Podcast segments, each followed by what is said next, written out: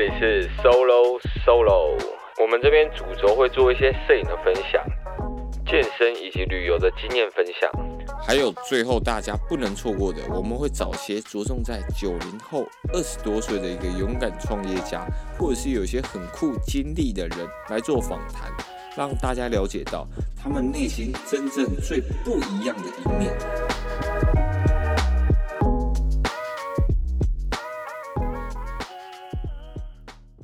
上各位，我是瘦大哥，今天和大家讲讲说，为什么最近真的是变得这么的胖。OK，最近我的体重来到了新高，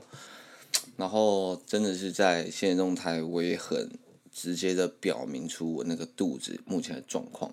然后还有一些小便的障碍，所以大家其实都会蛮认真问我，为为什么我我最近把自己搞成这样，我受了什么样的刺激？OK，刺激倒是没有，然后倒是吃了很多东西，所以其实。呃，运动这几年来，我自己知道，其实自己是一个易瘦的体质，所以在之前减脂的时候，我速度其实是会比较快一点点的，所以相对我在增肌的时候效率就会比较差，所以这是我自己增肌的方式，我就试着多吃一点的营养素，把三大营养素都整个拉高，那相对我一定会累积到一些体脂肪，但我的身体特别的奇怪，脂肪都会跑到肚子上。这真的只能说每个人脂肪分布的一个比例绝对是不一样，所以大家其实看我的脸还有我的四肢，其实都还是瘦瘦的，但是我就是挺着一个大肚子走来走去，肚子大的跟青蛙一样。所以像我现在体脂大概十七到十八左右，那在跟一些教练在比的时候，然后像那位教练他可能全身是分平均分布，所以就会感觉好像体脂也没有很高，但我体脂好像特别高。但我们的数字是一样的，所以比例就很奇怪。然后在网络上也大家都会觉得我放肆的太过头，但是真的确实也没错啦。所以我每次回高雄老家的时候，我妈看到我的时候都很受不了，觉得我顶着一个又肥又油腻的一个肚子走来走去，她就很痛苦。我就说我之前在瘦的时候，我看我妈他那样胖胖的，我也是很痛苦啊。所以最后就还是叫他好好的跟我去运动。所以今年我妈生日的那一天，我们还跑去健身房练了一波，才回来吃蛋糕。但我自己其实也没有吃非常多的垃圾食物，我大部分还是吃比较好的碳水、蛋白质以及比较好的脂肪来源，只是我吃的又更多而已。OK，那。呃，为什么我自己要变胖？其实是这几年相对我在训练强度还有肉量，我都卡非常非常久，而且非常大的关卡。尤其是我的四肢特别特别的不满意，所以我试着再把每天的卡路里摄取拉到非常的高，然后尽全力的让训练强度也一起拉高。真的有吃很多，然后重量增加一些。呃，像这周跟皮达拍一个影片，现在还没有上线，然后他跑了一个。阿诺四小时的练法，那我我先说，我不推荐大家去跑这个课表，因为阿诺，我们这边不讨论他到底有没有使用黑科技，但是以他那种练法，我们这种自然健身的人在练的时候，就会相对相对非常非常累，我相信身体绝对是修复不过来的，所以我们拍他的课表，其实也只是跟着他的脚步完成，看看这些训练有多么可怕。真正的健身之王，他们是怎么样再去训练自己的体态？然后确实真的很可怕，所以我做完全身酸了好几天。但其实我大概第二天我就完全恢复，因为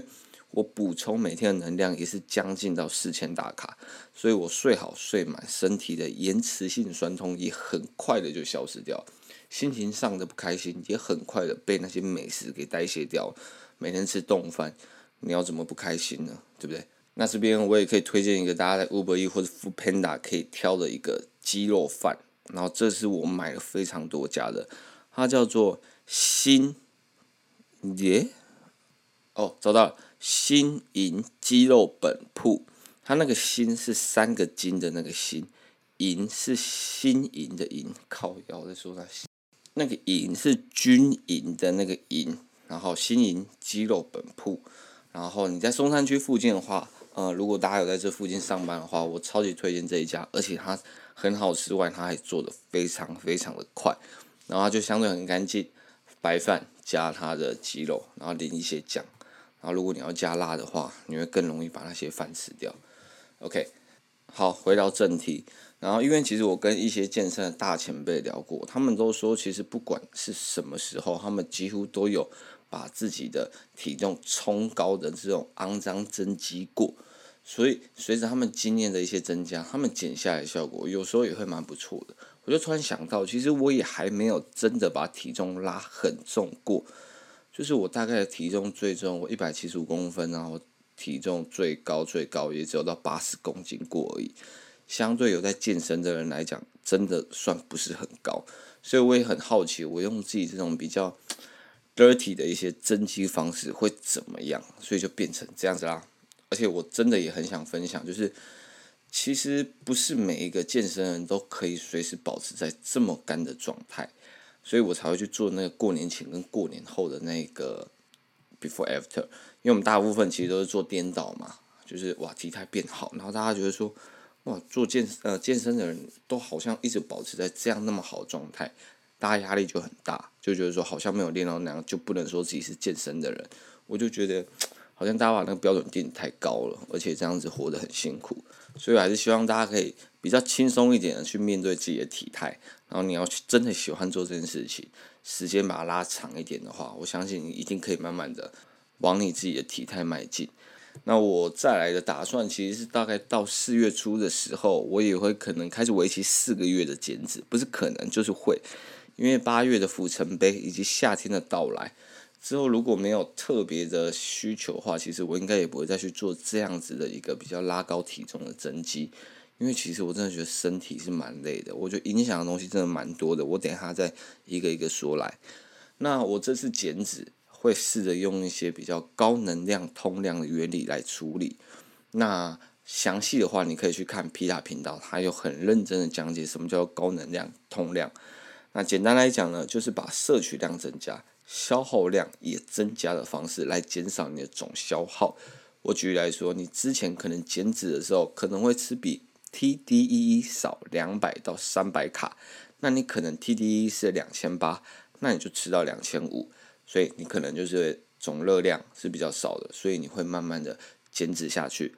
那高能量通量原理就是你 TDE 两千八，再加上可能低强度有氧又消耗了五百大卡，所以总共是三千三百大卡，但你就只会吃到三千大卡，所以你吃的是比之前两千五还要再多五百大卡，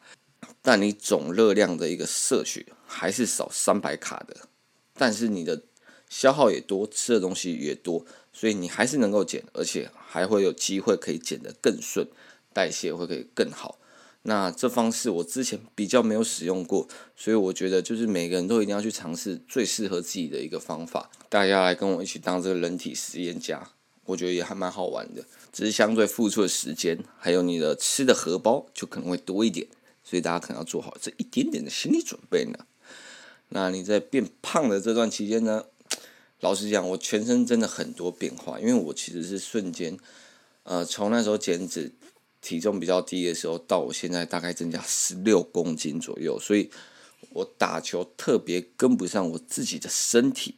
因为我刚刚说我身高一百七十五，我在打球队的时候，我一定是一个可爱的后卫，那我可能有时候要跑快攻或者是回防，总不可能中锋从禁区冲回来回防吧？那这时候我就不知道我要在上面干嘛，所以。我就会感觉到什么叫做我体能的限制，我球都运过半场了，但是我膝盖还在后场，我根本就是跟不上，真的很气馁，你知道吗？我就是明明就是一个快攻的机会，但是只要变成我带球一运过去，诶，对手全部都回防了，对，这真的是你会很气，我我也才二十几岁而已，或者是我要换手过人的时候，我球都过，但我人就还定在原地。我的膝盖，我的下半身的肌力没有办法去 push 我这个上半身的重量去做一个变化的一个角度，所以我就很容易会卡在原地动弹不得，然后球就被人家拿走，所以慢慢慢慢的我就比较少打球，因为我到后面其实连膝盖都会有一点点痛，